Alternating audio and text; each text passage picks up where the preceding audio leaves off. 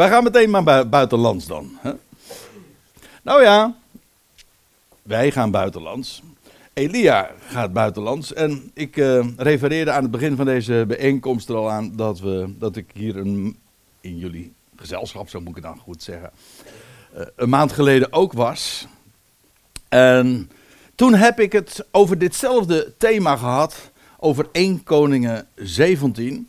Maar het hoofdstuk is net even te lang. En ik denk dat ik er heel verstandig aan gedaan heb om het in tweeën te knippen. Dat blijkt nu dan ook wel weer.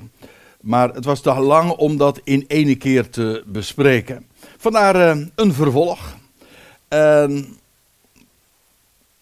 degene die, eh, die mij wel eens vaker hebben horen spreken, en zeker over series, die weten dat ik dan eh, de gewoonte heb om nog eventjes te refereren aan het voorgaande en terug te blikken. Dat is sowieso wel simpel eh, te, te verkiezen, omdat eh, er inmiddels een maand achter eh, ons ligt, eh, sinds de eerste keer. Maar ook omdat een, een aantal van jullie daar toen ook helemaal niet bij waren en het ook niet hebben ge- gehoord, naderhand of zo.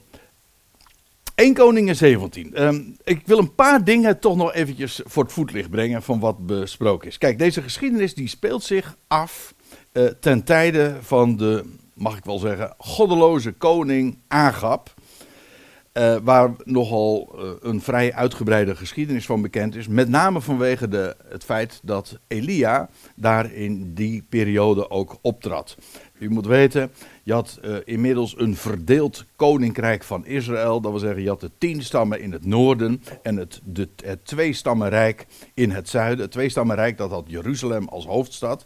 Waar ook een Davidische koning eh, regeerde. Dat was in dit geval in de tijd van Elia Jozafat. Dat was een godvrezende koning. Maar in het Noordelijk Rijk, die hebben ook een twintigtal koningen op rij gehad. Die verschillende dynastieën waren dat. Maar die hebben allemaal uitsluitend goddel- goddeloze koningen gehad. En in die tijd speelt dat dus. Dat is ruim een eeuw ongeveer na de dood van Salomo. En 1 Koningen 17, dat is dus het hoofdstuk wat toen, een maand geleden, maar ook vandaag weer eh, centraal staat. Wat we bespreken zo vers voor vers. Eh, dat is het hoofdstuk waar voor het eerst melding gemaakt wordt van de profeet Elia. In vers 1 van, ehm, van 1 Koningen 17. En dan wordt hij genoemd, zoals zo heel vaak eh, in de geschiedenis, kijk het maar eens na in concordantie, dat als eh, de naam van Elia vermeld wordt, dan wordt erbij gezegd dat het de Tisbiet was, hè, uit Tisbe. En Tisbe, en ik meld dat maar eventjes, dat betekent eigenlijk bijwoner. En ja, ge- gezien ook het thema waar we het eh, nu deze keren over hebben, eh, is dat eigenlijk ook wel een, eh, iets wat de aandacht vraagt. Elia, de Tisbiet, de bijwo een bijwoner, dat is eigenlijk een vreemdeling. Hè? Iemand die ergens, een buitenlander, dat is wat het is. Nou, dus eh, dat onderstreept eigenlijk alleen maar het thema van, van deze beide bijeenkomsten. Elia buitenlands. Elia buiten het land. Maar het loutere feit dat hij de Tisbiet iedere keer genoemd wordt, eh, onderstreept al dat gegeven. Hij, hij, is, hij bevindt zich in een omgeving die eh, eigenlijk aan hem vreemd is. Een allochtoon, zal ik maar zeggen. Ja. En zijn optreden begint, en dat is dus eh, wat we toen ook hebben besproken, een maand terug. eh, zij begint met de aankondiging dat er eh, jaren van droogte zouden gaan optreden. En de hemel zou zijn gesloten, zou geen regen zijn en geen dauw. En uiteraard brengt dat dan ook op den duur hongersnood met zich mee. En ook dat zie je heel duidelijk in deze, dit hoofdstuk, maar ook de navolgende hoofdstukken eh, beschreven. Waar ik vooral op gewezen heb, en dat zal ook dit keer weer het geval zijn, is op de typologie. Dat wil zeggen, de dingen die daar, die onder de oppervlakte van de tekst naar voren komen. En, en gelegen zijn, verborgen zijn. Dat wil zeggen, je kunt de geschiedenis gewoon lezen. Zo, zo is het gegaan in dat jaar en daar en daar vond dat plaats. En toen, eh, en toen gebeurde dit en daarna vond er dit plaats. Oké, Dat is gewoon de tekstanalyse, de tekst tot je nemen. Uh, je kan ook de schrift met schrift vergelijken, maar dan nog dieper. En dat is dat het heen wijst naar de verborgen betekenissen. En heel de schrift, dat is een, ja, je, eigenlijk zou dat een, je uitgangspunt ook moeten zijn wanneer je de schriften opent. Heel de schrift getuigt van hem die zou komen, Jezus Christus. De Messias van Israël, de redder van deze wereld. En hij wordt eigenlijk al vanaf het begin aangekondigd. Maar niet alleen expliciet, dat wil zeggen in hele uitdrukkelijke profetieën dat dat voorzegd wordt. Maar ook in allerlei uh, verborgen uh, symbolen. Maar ook in geschiedenissen. En in ja, denk bijvoorbeeld aan de hele wetgeving die aan Israël gegeven is met, met allerlei symbolen, met rituelen, met, met voorwerpen die gemaakt moesten worden. Ja, waar, en met, met de kleuren die daarin een rol spelen. Dat was allemaal uh, om op een verborgen wijze, symbolisch, typologisch, dat wil zeggen beeldend, te verwijzen naar naar het grote onderwerp Waar het allemaal om draait. Namelijk om, om hem in wie God zijn belofte gaat vervullen. En dat is typologie. En ook dit hoofdstuk maakt daarop geen uitzondering. En juist daarop wil ik graag wijzen. Dus ik zei in het begin van deze bijeenkomst van, ja, eigenlijk de waarheid van het evangelie is zo ontzettend simpel. Er is er één God. En, uh, en via één iemand, de middelaar van God en mensen, gaat hij al zijn beloften waarmaken en gaat hij alles tot een goed einde brengen. Nou, dat kun je eigenlijk uh, dat kun je op, op een postzegel bij wijze van spreken schrijven. het is heel simpel. Ja, eenvoudig. Eén God, één middelaar, één doel dat hij heeft. Ja, uh, maar aan de andere kant, het is ook buitengewoon diepzinnig. En wat er allemaal aan goud mijn, het is de Bijbel is een goudmijn. En wat er allemaal in verborgen ligt, dat hou je niet voor mogelijk. Daar raak je nooit in uitgestudeerd. Dat vind ik die ook zo geweldig. Dat het aan de ene kant een kind kan begrijpen. En, en, en, en de, de, de knapste koppen, die, die zijn hun hele leven ermee bezig. En dan, dan zijn ze nog eigenlijk nog niet eens van wal gestoken. Ja, eh, dat is dat geweldig. Maar wat ik ermee wil, wat ik uh, ook met, met deze Bijbelstudies, deze tweetal Bijbelstudies wil aangeven, is dat de, dit hoofdstuk typologisch, dus in verborgen zin, verwijst naar de huidige tijd waarin Israël haar Messias niet kent en erkent en herkent en in feite op een zijspoor staat.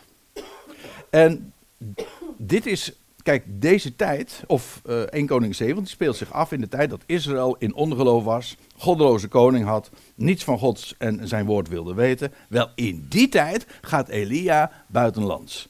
En dat, ja, dat is in feite een type, een beeld van wat er nu eigenlijk al 2000 jaar gaande is. Dat wil zeggen, Israël staat op een zijspoor vanwege ongeloof. Uh, niet dat het een verrassing voor God was hoor, want dat, dat was namelijk ook al voorzegd. En op een verborgen wijze zelfs, dus al aangekondigd, zoals in dit hoofdstuk. Ja, wonderlijk hè. Uh, maar goed, naar, die, de huidige tijd van Israëls ongeloof verwijst het. En de hemel is gesloten. Ook dat is heel karakteristiek voor de, de, de, de, de, twee millennia waarin wij nu uh, hebben, nou, die, die achter ons liggen, die bijna voorbij zijn.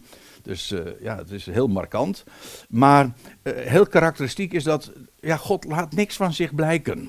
Dat hij er moet zijn, ja, dat is wel evident, dat er een schepper moet wezen. Maar voor de rest, de hemel is gesloten. En uh, ja, er zijn mensen die, die daar heel veel problemen mee hebben, ook veel christenen.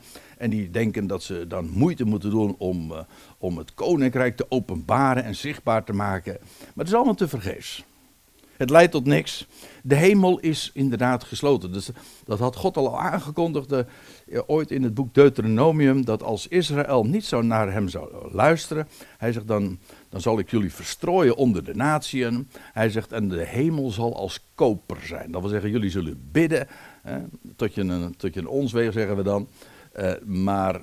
Uh, de hemel is gesloten. En, en in feite, wat hier aangekondigd wordt door Elia, namelijk dat er zal geen regen zijn, ja, dat geeft dus aan, de hemel is gesloten. En dat, ook dat is typerend. Er komt geen water, er is geen vruchtbaarheid, er is geen leven. En ja, dat is eigenlijk een, een hele een somber gegeven. Maar uh, in deze tijd is, is daar die man Gods. En als ik de man God zeg, dan is dat een aanduiding die heel vaak gegeven wordt voor, uh, ja, voor Elia, uh, voor Elisa, zijn, zijn opvolger. die in veel opzichten op hem lijkt, niet alleen qua naam. Maar Mozes heette ook de man Gods. Je leest van David ook de man Gods. Maar ook dat is weer zo'n verwijzing naar hem, naar die ene man die ooit zou komen, namelijk de Messias. Dus als, ik, dus als ik zeg de man Gods, verwijs ik in dit verband specifiek naar Elia. Maar dan moet u even dubbelzinnig luisteren, want onder de oppervlakte verwijs ik daarmee feitelijk naar de man Gods, die ene. Ja, zullen we dat dan bij deze afspreken? Dan hoef ik dat niet iedere keer toe te lichten. Oké, eh, deze hele, dat moet ik er ook nog even bij zeggen, dit hoofdstuk bestaat uit verschillende scènes, om zo te zeggen. Dat is een, een term uit de, ja, uit, het, uh, uit de toneelwereld, hè? een, een, een, een taf, tafereel, een acte, een bedrijf. Hè? Uh, maar iedere keer krijg je dan een bepaald perspectief te zien. dit, dit hoofdstuk bestaat uit verschillende scènes. Ik heb trouwens, mag, mag ik het eventjes doen? Ik, ik vind het namelijk eh, te interessant om hem te uh, om hem onvermeld te laten. Kwam er gisteren achter. Dus kerst, het is vers van de pers. tenminste, deze ontdekking voor mij tenminste. Misschien wisten jullie het wel. Maar scène, een, een scène, dus een, een, ja, een, een deel van een, een toneelstuk. Hè? Dat is een, een scène. In, in, ik bedoel, iemand die een roman schrijft, die, die, die verdeelt het in hoofdstukken. En in een toneelstuk wordt het in scènes onderverdeeld. Oké.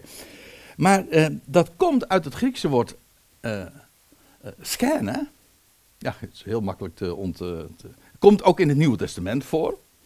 En dan betekent het woord eigenlijk. Ehm, je leest bijvoorbeeld van de Heer Jezus dat hij, hij heeft onder ons getabernakeld. En dan wordt daar dat, dat specifieke woord, uh, Griekse woord uh, gebruikt. Maar wat ik niet wist, is dat ook het toneel daarna verwijst. Een toneel begint altijd met zo'n doek, zo'n tentdoek, weet je wel. En die wordt dan opengetrokken. Dat is het. Dus de, het loutere feit dat wij een toneel kennen met zo'n doek, maar dat verwijst dus eigenlijk naar dat Griekse woord voor een tent. Interessant niet, ja? Dat is gewoon leuk om te weten. Het doet voor het verhaal verder geen niet de zaken, maar het is uh, uh, interessant genoeg om, om te weten. Oké. Dit is dus de eerste scène. De tweede scène is dat Elia dan gestuurd wordt naar een, een beek, eigenlijk een wadi, want ja, het is een beek die een groot deel van het jaar ook gewoon droog staat. dan gaat hij naar de, hij wordt daar naar toegestuurd door God zelf, naar de beek Krit. En dat ligt bij de Jordaan, staat er dan. En daar zou hij worden voorzien uh, van spijzen, namelijk door de raven die dat hem brachten. En ja, dat is. Je, je, ziet hem zitten, dus hij is daar helemaal verborgen. Hij wordt daar, uh, en daar, daar, bevindt hij zich. En, en dan verblijft hij bij die beek. En het komt, komt gewoon allemaal aangevlogen. Ik bedoel, er was honger in het land. En, en, en raven die juist alles stelen. Dat is daar, daar soms bekend, hè? stelen als de raven, nietwaar? Uh, maar die raven die brachten hem juist eten. En, dan, en ook dat is typologisch weer interessant, want ja, ik zei al, de man Gods verwijst naar Jezus Christus. Maar hij wordt buitenlands gepositioneerd, geplaatst, bij de Jordaan. En dat, ook dat is typologisch. Ja, zet u maar schrap hoor, want ik, het is een heleboel typologie vanmorgen. Maar bij de, de Jordaan, een beeld van de dood. Maar als je door de Jordaan gaat, of over de Jordaan gaat, dan betekent dat dat je, dat je de dood skipt. Oftewel, de dood, eh, je gaat door de dood heen. En dat is feitelijk dus opstanding. Nou, hij ging naar de andere kant van de Jordaan. En uh, in feite is dat ook typerend voor de positie van de man Gods vandaag. Wat, ja, waar, waar, waar, waar, waar vind je hem? En wat is nou het meest karakteristieke van hem? Wel dat, dat hij de dood heeft overwonnen. Hij is door de, de doodsjordaan gegaan. En, uh, en hij, heeft, ja, hij brengt leven aan het licht. En dat is uh, ook uh, het hele de gedachte. die, die raven, dat is een onrein dier, dat is een aaseter. Een beeld van de dood. Wij zeggen dan meestal kraaien, hè, maar, maar een raaf of een, dat zwarte dier. Gitzwart, dat is een type van de dood. Ja, maar in dit geval, de dood brengt leven voort. Die raven, een type van de dood. En wat doen ze? Ze geven, ze produceren of ze brengen voort leven. Oh, en dan heb ik er nog, uh, nog niet eens vermeld dat de beek krit, dat betekent letterlijk afsnijding. En ook dat, posiet, uh, dat typeert weer de positie van Israël, namelijk afgesneden. Nou ja, ik geef hem maar even mee. Nog. En dan komen we bij de derde scène. Nog steeds ben ik aan het terugblikken. Ja. Uh, maar ik zeg er soms ook weer, weer wat dingetjes bij die ik de vorige keer niet vermeld heb. Uh, daarna wordt Elia, als die beek dan helemaal droog komt te staan. Uh, terwijl hij daar dus uh, al die tijd is verzorgd. En het zo goed had eigenlijk. dan wordt hij gestuurd naar Libanon. Want dat is waar Sarfat, of Sarfat, of ja, het hangt er vanaf welke vertaling je hebt. Of met een Z of met een S, het maakt me allemaal niet uit. Maar als we maar weten, het gaat over die, die plaats die eigenlijk dus Sarfat heet. En dat is bij Sidon. Dat is een van die, eh, nog steeds een van de kustplaatsen van, uh, tussen Tyrus en Sidon. In, uh, in Libanon. Daar wordt Elia naartoe gestuurd, naar het buitenland. Hij bevond zich al aan de zeg je, aan de oostkant in, in het buitenland, maar nu ging die noordwaarts, richting, richting Libanon. En daar, ja, daar zou hij uh, verblijf houden, dat was hem al gezegd. Uh, bij een, een, vrouw die daar, die, die daar tegen zou komen bij de poort, en dat bleek een weduwe te zijn. En daar zou hij verblijf houden. En bekend van haar is, ze had een heel klein beetje meel nog. En ze had nog een heel klein beetje olie in een vat. En nou ja, eh, ik ga niet alle details nu vertellen die daar aan de, hoe dat dan gegaan is. Maar in ieder geval, er was veel te kort. Maar Elia zegt, don't worry. Uh, het zal niet op. Nou nee, hij, zegt, geef mij nou eerst maar. ja, dat leek heel arrogant of uh, egoïstisch. Maar het was het allerminst. En die vrouw die doet wat Elia zegt. Want die was trouwens ook al van tevoren geïnformeerd door God zelf dat daar zo'n eh, een, vreemde vreemdeling, een vreemde man, uh, maar zomaar op de stoep zou staan. Maar er was maar een beetje meel en een beetje olie. Ja, maar dan wordt het, nou, het is haast symbolisch geworden. Of uh, het is een, hoe zeg je dat? Spreekwoordelijk. Het, vaatje van Sarvat. Nou, en wat is, wat is er zo bekend aan het vaatje van Sarvat? Het raakt niet op. Er zat maar een beetje in. Ja, maar ze kon maar blijven schenken en, en schenken en schenken. het, het, het raakte niet op. Nou, dat is een geweldig beeld natuurlijk, want laat ik meteen dan eventjes naar de, de typologie gaan. De, waar is de man gods? Wel, buiten het land en bovendien ook verborgen. Niemand wist waar Elia was, maar dat was juist ook de bedoeling. En ja, oh, dan is het ook nog wel boeiend dat die weduwe op zich verwijst in de Bijbel ook, in de Bijbelse typologie, naar het volk dat haar man kwijt is moet je weten dat de Heer getrouwd was met zijn volk, maar dat huwelijk is beëindigd. Eigenlijk ook doordat de man, of de uitbeelding daarvan, gestorven is. En het einde van het oude verbond. Ik ga dat nu verder niet dieper op in, maar ik wil maar zeggen. Eigenlijk leven wij in de tijd dat Israël nu een weduwe is. Ze is haar man kwijt. Er komt weer een nieuw verbond, maar dat is nog toekomstig. Een nieuw huwelijksverbond. Oké, ook dat spreekt weer van de huidige tijd. En ja, en waar bevindt die weduwe zich nu ook? Ja, onder de natieën. Dus ja, dat klopt. Waar is Israël uh, terechtgekomen? Onder de natieën. En daar ook uh, ja, leidt ze een, een, noodlijdend bestaan. Ja, maar ik moet erbij zeggen: zowel het meel, het brood, als de olie, ja, die, in de Bijbel spreken die van leven. Hè? Het brood van het leven, olie, weet je wel, dat is wat, wat licht geeft. En ja, wat doet olie allemaal? Uh, olie geeft uh, licht, maar uh, noem nog eens wat dingen die olie doet. Hè? Ja, is nodig voor de voeding. Maar ik, ik, ja, ik vraag het aan u, want ik, ik, denk, ik vergeet iets. Ja, natuurlijk wordt het met olie gezalfd. Natuurlijk. Ja, ja, ja, ja, zeker. Hè? Het is geneeskrachtig. Ja, ja, eigenlijk olie is zo. Want als we het over olie hebben, hebben we het niet over dat spul wat uit uit de aarde komt. Onder de aarde, uit de afgrond. Nee, het over olie. Weet u wel, uh, olijfolie. De olijf is bo zo'n boom die ook nooit doodgaat, weet u wel. Uh, is, hè? Ja, oh, ja, goh.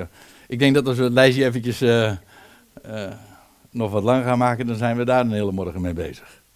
Maar u begrijpt, olie is een beeld van leven en van de geest.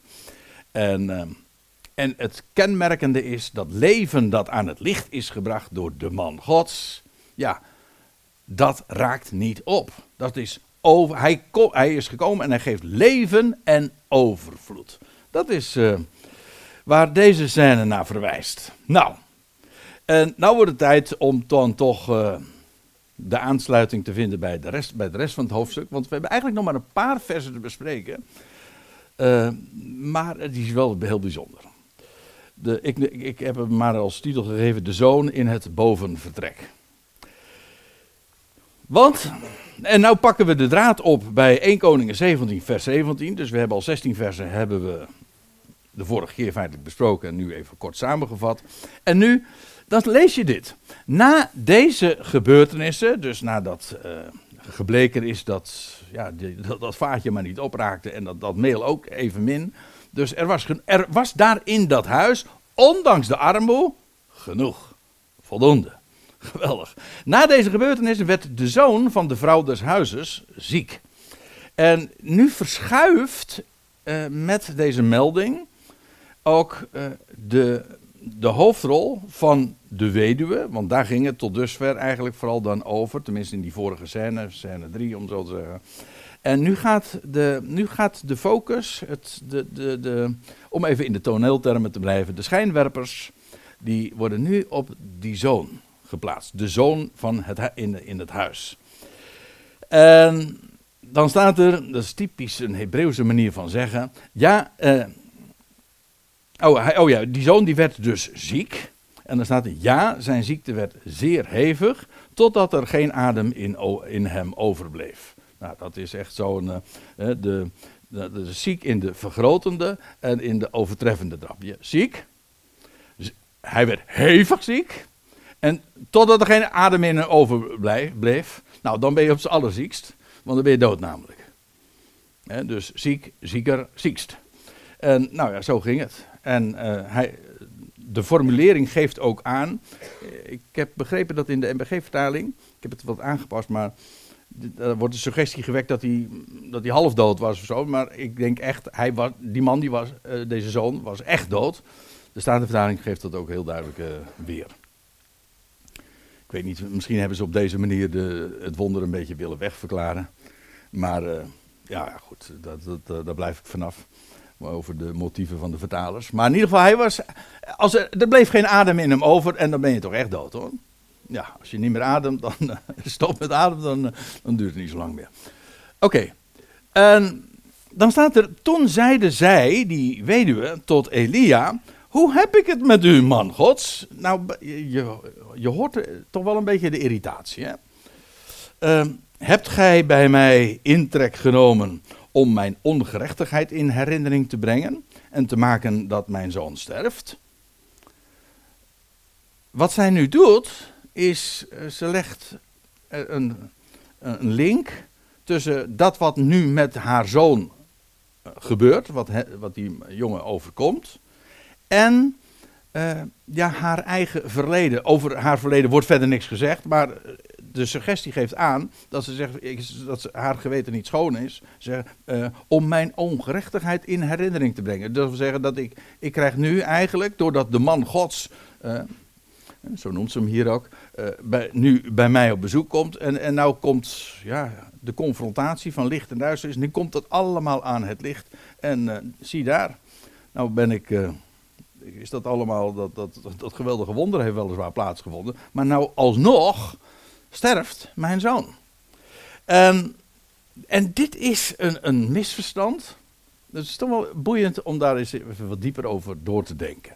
Want het, haar methode van verklaren kennen we maar al te goed. En is eigenlijk ook heel, vooral religieus. Alles heeft een betekenis, dat geloof, gelooft u en ik toch ook. Alles heeft een betekenis. Maar dan het zo uitleggen dat wat er gebeurt is een soort van. Uh, ja, in andere religies spreekt men over karma. Weet je wel, van ja, uiteindelijk. Uh, je kunt het ook wat moralistischer opvatten. Dat we zeggen dat wat heb ik toen fout gedaan. En nu krijg ik daarin uh, straf. Of nu krijg ik. is dat de, vrucht daarvan. Nou ja, hoe je, hoe je dat verder ook uitlegt. Maar in ieder geval, zij, zij denkt. dit komt door iets wat ik in het verleden heb gedaan. En ik verwijs nu naar een geschiedenis van de blind geworden. Als het goed is, ligt er hier ergens ook een brochure. Is het niet dingen? Waar zie je? Oh, natuurlijk ging het boven, ja. Die is naar boven vertrek, ja. Dat is een goede locatie, ja. Uh, ligt er blind geboren? Ja, daar ligt een, een, brochure. Ik ken hem erg goed, want uh, ik heb er ook iets mee uh, gedaan bij. Maar de, de, geschiedenis van de blind geworden, ga ik er veel dieper op in. Maar het is heel boeiend, vooral ook om deze reden. Kijk, laat, laat, ik het lezen. In Johannes 9 lees je dit. Dan moet ik eigenlijk nog even iets over het voorafgaande zeggen. Van, dan passeren, ze zijn dan in Jeruzalem, de heer Jezus en, en de discipelen. En dan passeren ze een man die vanaf zijn geboorte reeds blind was. En nou, ze zien hem daar dan liggen. En dan, en dan vragen, en dan haak ik aan bij vers 2. En zijn discipelen vroegen hem en zeiden: Rabbi, wie heeft gezondigd? Hoor je de suggestie? Eigenlijk de vooronderstelling al is. Er is hier sprake van zonde. En de vraag is niet, is, de, de vraag is dus niet, uh, komt dit vanwege de zonde? Nee, daar gaan we sowieso vanuit. De vraag is alleen nog, wie heeft dan gezondigd? Wat, uh, hoe ligt de relatie? Uh, wie heeft gezondigd? Deze of zijn ouders? Dat hij blind geboren is. In feite zou je het aantal opties nog kunnen uitbreiden. Maar goed, zij beperken dat tot de meest voor de hand liggende. Hij zelf, dat wel heel erg vreemd zou zijn, want hij was vanaf zijn geboorte blind. Dan zou hij prenataal al gezondigd hebben, hè? of zo. Nou ja, uh, of zijn ouders. Hoe, hoe, dat, hoe zij dat ook invullen, maar ze brengen het in relatie met het verleden. Zo zeggen wij, spreken wij ook over hè, iemand met een verleden, dan bedoelen we een, een belast verleden. En dan is het antwoord dit. En ik vind hem geweldig, want dat, is, dat heeft zo'n enorme diepgang. Maar het werpt ook zo'n geweldig licht op, ja, op in feite de, de grootste vraag, misschien wel van in de hele wereldgeschiedenis, waar het hele boek Job over gaat. Waarom nu het kwaad in de wereld? Waarom is daar nu zoveel ellende? Waarom is daar zoveel zonde? Waarom is er zoveel onrecht? Waarom is er zo. Hoe kan een goede God dat nou allemaal toestaan? In feite, het hele boek Job gaat daarover.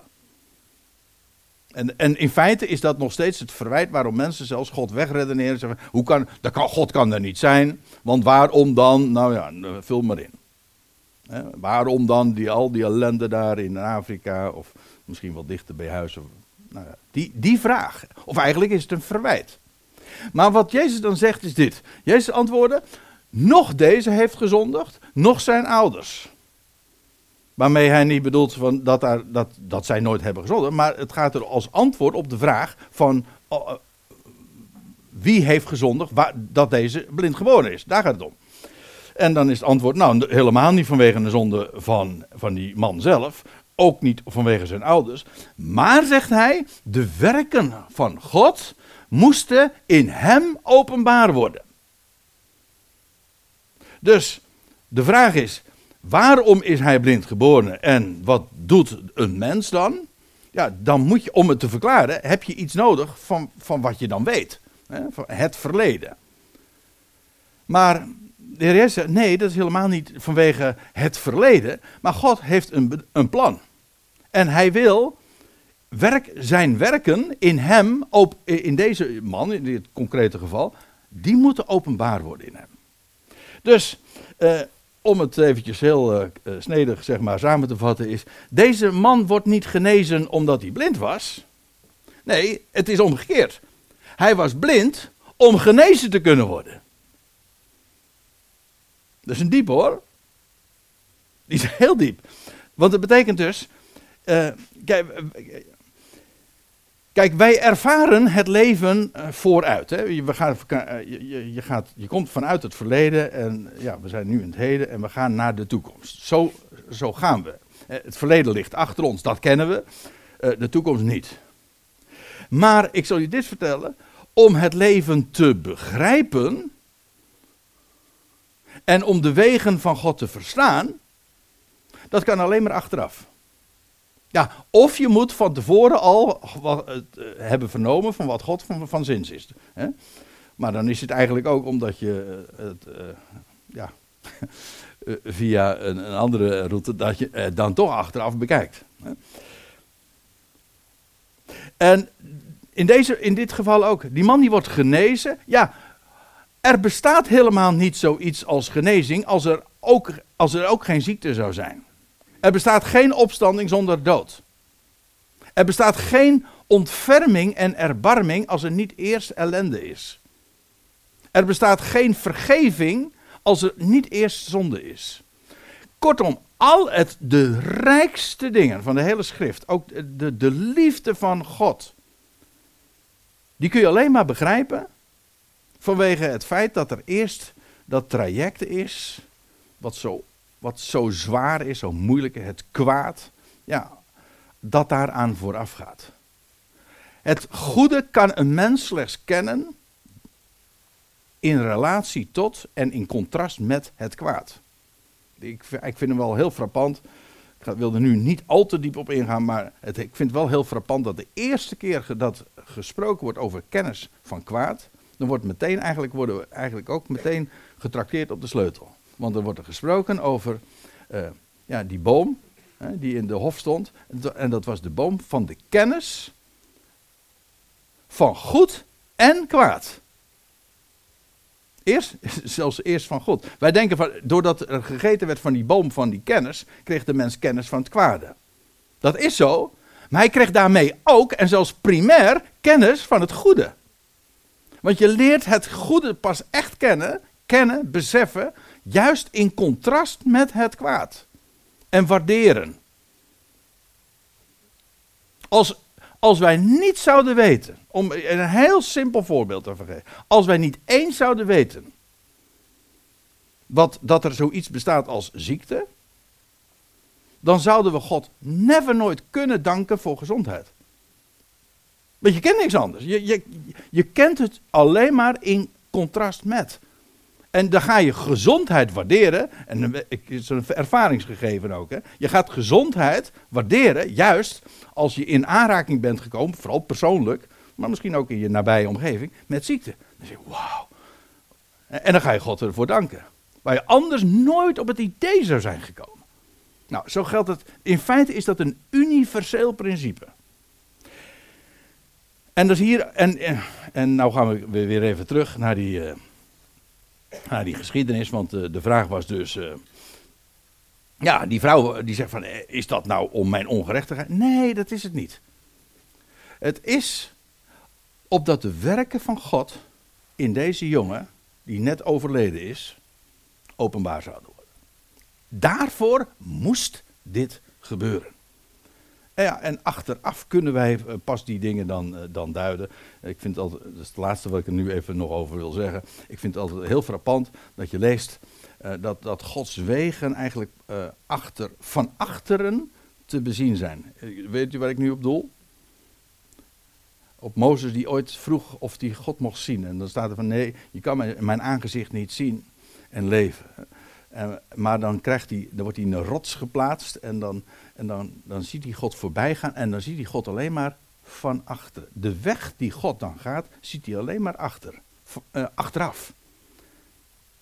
En ja, en het, wij zeggen dan, er is een spreekwoord hè, dat zegt, het rijmt aan het eind. Ja, maar dat geduld kunnen we zo moeilijk opbrengen. Ja, goh. We zitten nog middenin. Er zijn nog ionen. Gods werk is nog niet af. Ga, nu, ga niet ga niet een kunstwerk beoordelen als het nog in de maak is. Je gaat een schilderij toch ook niet beoordelen wanneer de schilder nog maar net een paar eh, kwasten of een paar strepen op het doek heeft gezet. Nee, dat doe je pas aan het eind. Dan pas kunnen we een oordeel over een gedicht, over een boek of over, nou ja, whatever. Oké, Gods werk is nog niet af. Maar reken maar dat we, ons, dat we verbaasd zullen zijn. En dat we ook straks de handen op onze mond zullen leggen. Dat we ooit God het verwijt hebben gemaakt dat wat, dat wat hij deed niet goed zou zijn. Of dat we heb, hebben betwijfeld. Waarom? Waarom? Nou, God, ik denk dat er straks aan het einde hè, van, van het hele concert, zal, ik maar zeggen, aan, het slot, dat er een geweldig uitroepteken zal zijn. Daarom, om mijn liefde te openbaren. Daarom. En God is liefde en dat wil hij openbaren. En daarvoor heeft hij, daar is het kwaad noodzakelijk voor. Ja. Als je puur rationeel dat beoordeelt of beziet, dan kun je het ook begrijpen. Hm? Het probleem is meestal dat we hebben met, uh, met de emotie. Emotioneel is het heel moeilijk te verteren. Oké, terug naar, de, terug naar die, uh, die jongen. Die lag daar dus dood. En, uh, en, en, die moeder die dan uh, dat verwijt min of meer maakt naar Elia. En dan, en dan lees je, daarop zei hij tot haar, geef mij uw zoon. Hij geeft geen antwoord dus op de vraag. Hij, hij, geeft, hij, hij vertelt geen antwoord, hij doet het antwoord. Daarop zei hij tot haar, geef mij uw zoon. En toen nam, zij, hij, toen nam hij, Elia, hem uit haar schoot. En droeg hem naar het bovenvertrek waar hij verblijf hield en legde hem op zijn bed. Ik, vind, ik ga eh, nog eens wat uh, daarover vertellen. Want hier staat in het Hebreeuws het woordje alia. Dat betekent opgang. Naar boven. Het kan zelfs een trap zijn, maar gewoon, of, of een bovenvertrek. Of een bovenzaal. Maar ik, ik, ik wed dat een heleboel van jullie het woordje alia wel kennen maar dan als aanduiding van. Het, is, het, is, een term uit het moderne Hebreeuws ook, uh, waarbij men doelt op de terugkeer vanuit de diaspora. Als de Joden uit het, uh, uit het buitenland, of nou ja, eigenlijk immigreren ze naar het beloofde land, hun eigen land. Dat heet de Aliyah. Een hele bekende term in, in de Joodse wereld. En, dat, is, en dat, die, die term wordt hier ook gebruikt. Maar uh, ik wil op nog iets wijzen, en dat die vind ik nog veel, veel, nog veel boeiender. En dat is dat het bovenvertrek, uh, of dit woordje ha'alia, um, ook elders wordt gebruikt. Ik, ik, um, ik geef een paar voorbeelden. Uh, je leest over Ehud. Die, die man, die, hij, hij was rechts gehandicapt, dus hij, hij moest links alles doen het zwaard voeren. Oh, man, dit is, een, dit is echt zo'n boeiende geschiedenis. Ik heb er ooit eens wel een keer een, een paar bijbelstudies ook over gegeven. Ga ik nu niet doen. Uh, maar je leest dat die Eglon, die, Israël wordt dan, uh, dat is de, een rechter over Israël. En die gaat naar, naar Eglon, en dat was de vijandige koning. Dat was een hele dikke man, lees je. En die, die, daar komt hij in, die Echelon bevindt zich dan in het bovenvertrek en, en Ehud, die geeft hem de doodsteek. Ja, letterlijk. Die, die, uh, ik, daar komt, komt Ehud bij, bij Echelon en zegt, ik heb een woord van God voor u. En hij pakt zijn zwaard. Hij was eerst gefouilleerd, maar niet aan de goede kant. Hij pakt hem, dus een heel apart verhaal. Maar hij zegt, ik heb een woord van God voor u. En die Eglon die staat, je ziet het zo voor je, uh, zwaar als die is, staat zo, zo op en nou, komt zo naar, uh, naar Ehud toe. En dan, ja, het is wat luguber, sorry. Maar de Ehud steekt hem zo met zijn zwaard, zo in, in, zo in zijn buik en valt zo dood neer. Ik heb een woord gods voor u. Wat is dat? Het zwaard. ja, en, maar het was, het was met recht killing.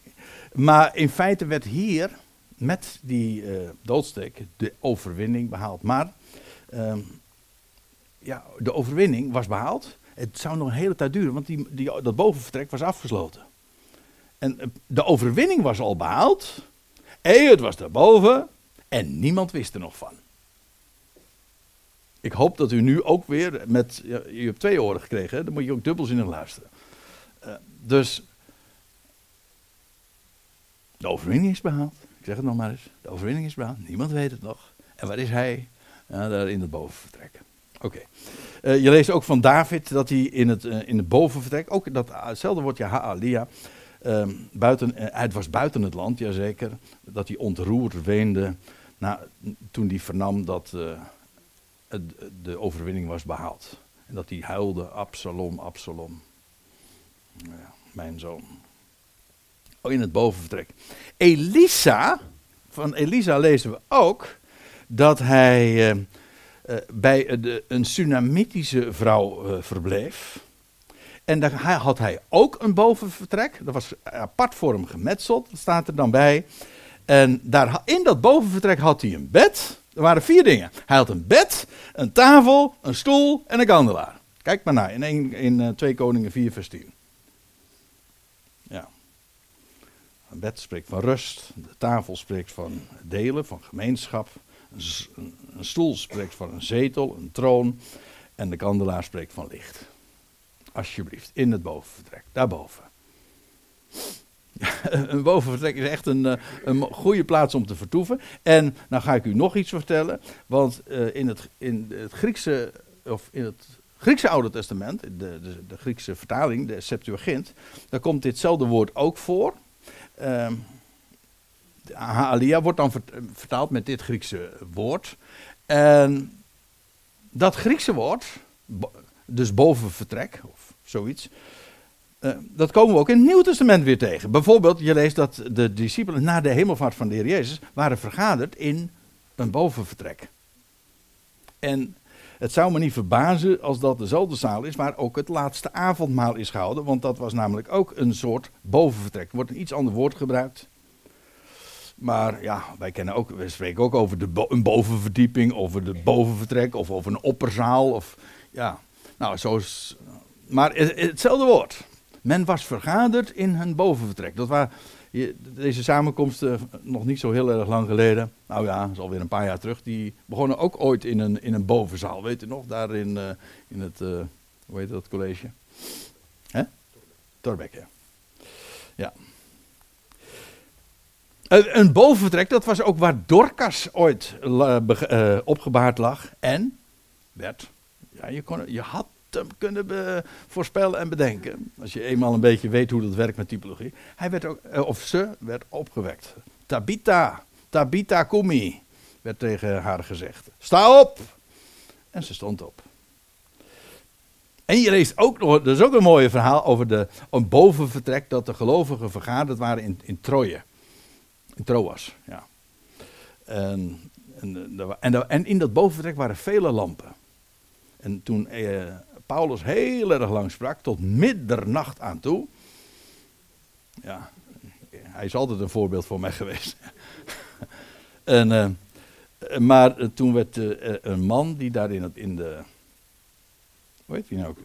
Oh ja, die, een man die zat daar in het venster. En die zat daar boven op de derde, dat was de derde etage trouwens. En die, die werd door de slaap overmand. Hij heette Uitigus, ja. Die viel, uit, die viel uit het raam, uit het venster, dood, ja. Maar toen werd hij ook weer opgewekt, ja. Dus uh, ja, bovenvertrek, het is de plaats waar je eigenlijk, het is de, een hogere plaats. eigenlijk niet op de aarde, dat is de, dat is de symboliek, hè. Die, die ligt zo eigenlijk voor de hand ook. Je hebt, je hebt gewoon de, de aarde, maar het bovenvertrek dat is op een hoger gelegen plaats. Nou, dat is precies waar wij als gelovigen ook samenkomen, in ieder geval in beeld. Namelijk bij Hem, daar rondom Hem. En daar zijn wij ook geplaatst, in Christus, in de hemelse gewesten. Dus dat is het bovenvertrek, waar het allemaal van spreekt. Oké, um, uh, Elia die neemt dus die, die, die jongen, die overleden jongen, die neemt hem mee uh, en draagt hem naar het, naar het bovenvertrek waar hij verblijf hield en legde hem op zijn bed. En als u, nou ga ik meteen maar het, type ook geven. Uh, eigenlijk heb ik hem al gezegd, want uh, ik denk daarmee dat die, die zoon, de zoon, de erfgenaam, ook een type is van de Ecclesia in onze dagen. Want Ja, hij wordt gebracht in het bovenvertrek, daarboven, waar ook de man Gods verblijf had. Nou, dat is toch onze positie. Waar, waar bevinden wij ons? Eh, waar zijn we gebracht? Eh, dat is geen eigen werk. Die man, deze, jongen kon, eh, deze jongen kon sowieso niks meer. Hij wordt daar gebracht op die hogere plaats. Bij de man Gods. Nou, uh, en ik kan u dit verzekeren, dat betekent ook dat er leven komt. Dat kan niet missen. Maar nou loop ik wel voor de muziek uit, dat geef ik toe. Daarop riep hij, riep hij tot Yahweh, Elia dus. Dus hij ligt, uh, had ik het goed gezegd? Ja, hij, uh, hij hield daar dus verblijf in het boventrek. Die jongen die, die wordt daar op het bed gelegd. En dan lees je, daarop riep Elia tot Yahweh en zei, Yahweh, mijn God, doet gij ook de weduwe bij wie ik als vreemdeling vertoef, heb je het weer, Elia buitenlands, hè?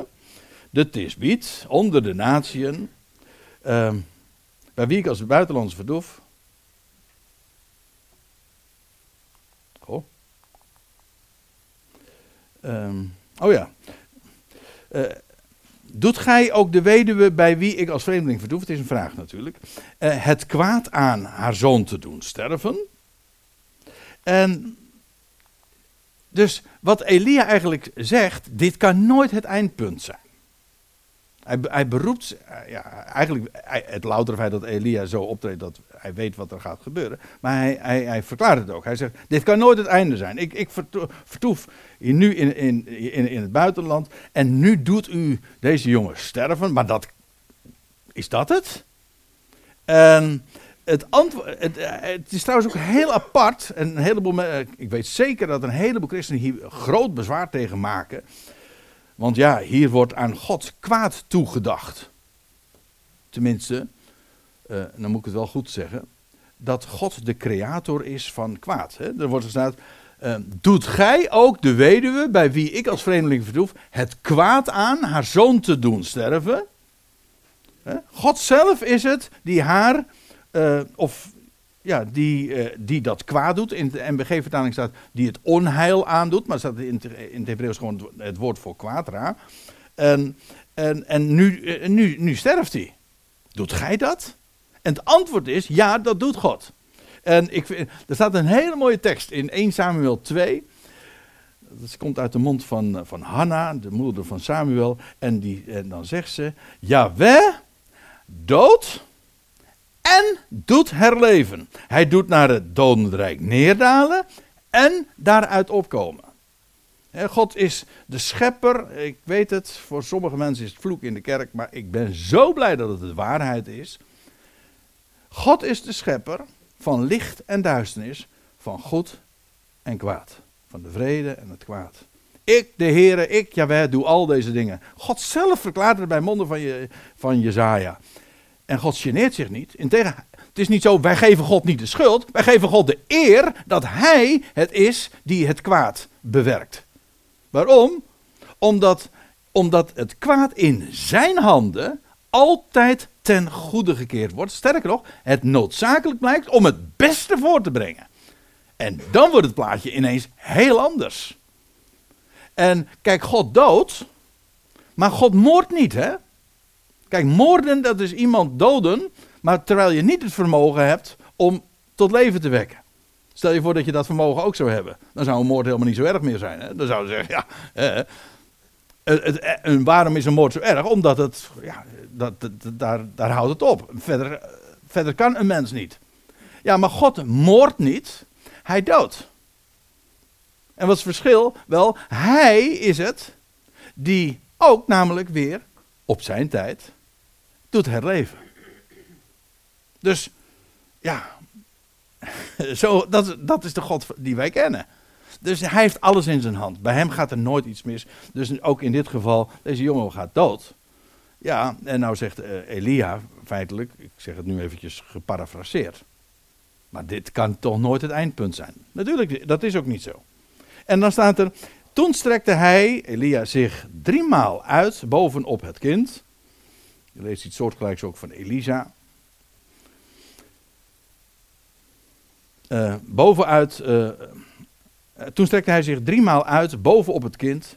En hij riep tot Yahweh en zei: Ja, en waarom nou drie keer? Hoezo? Hij is dood. En de bedoeling is, de gedachte is, hij wordt levend. En van waar dan drie? Nou, ik hoop dat als ik het zo de vraag stel, dat u zegt van, ja André, dat weet je zelf toch wel. Hij stond toch op. Eh, opstanden in de Bijbel heeft altijd te maken met de derde dag. Een nieuw leven. De eerste keer in Genesis al. De eerste keer dat er leven in de Bijbel verschijnt, is op de derde dag. Hier ook driemaal. Ja. Eén, twee, drie. Ja. En dan gebeurt het. Van je ene, tweeën, ja. Drie. Nou, uh, toen strekte hij zich uit, driemaal uit uh, uh, boven op het kind. Je leest van Elisa trouwens, als hij de, de, de, bij die Tsunamitische verblijft, dus heeft heel veel parallel. Ook bij een weduwe, nee, zeg ik het goed? nou, in ieder geval bij een vrouw verblijft hij en dan ook de zoon sterft. En dan stuurt hij zijn knecht uh, Gehazi op, daarop af en dan zegt hij, leg, je, leg mijn staf, van de staf van Elisa, uh, leg die op het gelaat van, van die dode jongen. De staf. Dan wordt de staf erop gelegd. En de, de staf in de Bijbel heeft ook altijd alles te maken met staan en met opstaan. En met nieuw leven moet u maar eens vragen aan, uh, nou ja, de staf die aan mandelbloesem voortbracht. Of de staf die verandert in een levende slang. De staf die omhoog gehouden werd door, uh, door Mozes, weet u wel. En op de rots geslagen werd en dat er levend water voortkwam. De staf die, die honing bracht bij uh, de mond van Jonathan. Nou ja, ik noem maar wat. Altijd weer die staf. Een staf spreekt altijd, ja, in de, de seculiere verhalen, eh, tovers, of alle sprookjes, is het altijd een toverstaf. Hè? Met een staf gebeuren wonderlijke dingen. Maar er zit in feite, dat is nog de, het is, het, het, het is zeg maar een geperverteerde waarheid. Maar de, het idee is, de staf is een uitbeelding van opstanding, van nieuw leven. Wat, wat doet staan, ja. Nou, hier ook, eh, dat is in die geschiedenis dan ook. Maar in ieder geval, het spreekt van opstanding. Toen strekte hij zich driemaal uit boven op het kind. En riep tot Yahweh en zei: uh, Yahweh, mijn God, laat toch de ziel van dit kind in hem terugkeren. Ja, de ziel weer in hem terugkeren, zodat het weer een levende ziel wordt. In feite, ik, ik, wil er toch eventjes op wijzen, dat in feite wat hier uh, gebeurt, opstanding is uh, hier nog een terugkeer feitelijk uh, naar het zielse bestaan. Uh, deze jongen zou, gaan op, zou opstaan, maar da daarmee keert de ziel weer terug. Als, als, als bij de levendmaking die wij verwachten, dat is geen terugkeer van de ziel. Nee, dan, dan, de, de, eerste Adam werd een levende ziel. Hè? Ja, en als je dan weer terugkeert naar dit bestaan, dan ben je, dan ben je opnieuw weer een ziel, maar dan sterf je op, op, opnieuw. Maar als wij straks opstaan, dan worden we. Uh, dan krijgen we een pneumatisch lichaam. Dat, wordt, dat, is een, dat is geen terugkeer. Maar dat is echt uh, dat is een hele nieuwe, een nieuwe schepping. Dan worden we ja, niet meer is het uh, psychisch, niet, niet meer psyche, niet meer nefesh, maar dan is het pneuma, leven. Um, ja, hoe dan ook, Elia die, die bidt, God, laat toch de ziel van dit kind in hem terugkeren. En Jaweh hoorde naar de stem van Elia en de stem van, en de ziel van het kind keerde in hem terug, zodat het levend werd. Moet je je voorstellen, wat dat, uh, wat dat, ja, uh, wat, er, wat er met die jongen dan gebeurd is. En, en dan lees je dit. Toen nam Elia het kind, uh, droeg het uit het bovenvertrek naar beneden in huis en gaf het aan zijn moeder. En Elia zei, zie, uw zoon leeft. Ja, en ik trek nu hier even typologisch ook weer het lijntje gewoon door, want ik vertelde u zojuist over die Ecclesia. Hè, die, over die, die zoon die eigenlijk een type is die van de Ecclesia met Christus daar in het bovenvertrek eh, samen met de man Gods, levend en wel. En wat gaat er gebeuren? Wat is de verwachting die we hebben? Nou, dat wij straks met de man Gods zullen verschijnen, zullen we neerdalen hè, en verschijnen aan de weduwe, aan Israël.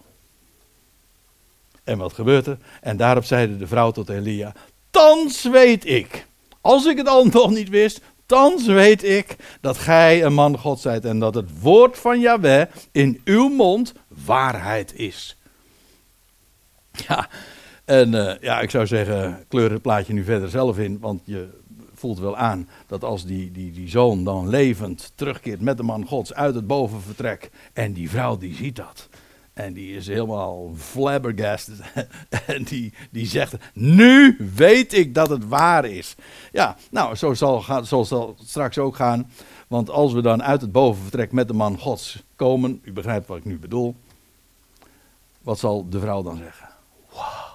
Nou, nou weet ik. En dan zal daar ook die hartelijke erkenning komen. Van wat hij heeft gesproken dat maakt hij ook waar. En de dood heeft bij hem nooit het laatste woord. En zo zie je, achteraf, ik weet zeker, dat is het laatste wat ik wil zeggen. Ik weet zeker dat deze vrouw achteraf zegt, geweldig dat mijn zoon is overleden. Dat is, het is bizar als je het zo zegt. Maar dat ze tot de erkenning, zo moest het gaan. Zo ben ik tot de erkenning gekomen. Zo heb ik werkelijk leren kennen dat de God van deze man Gods, mijn God ook, de levende God is en triomfeert over de dood. En dat hij alles niet alleen maar tot een goed einde brengt, maar dat zijn weg de beste is. De beste altijd. Amen.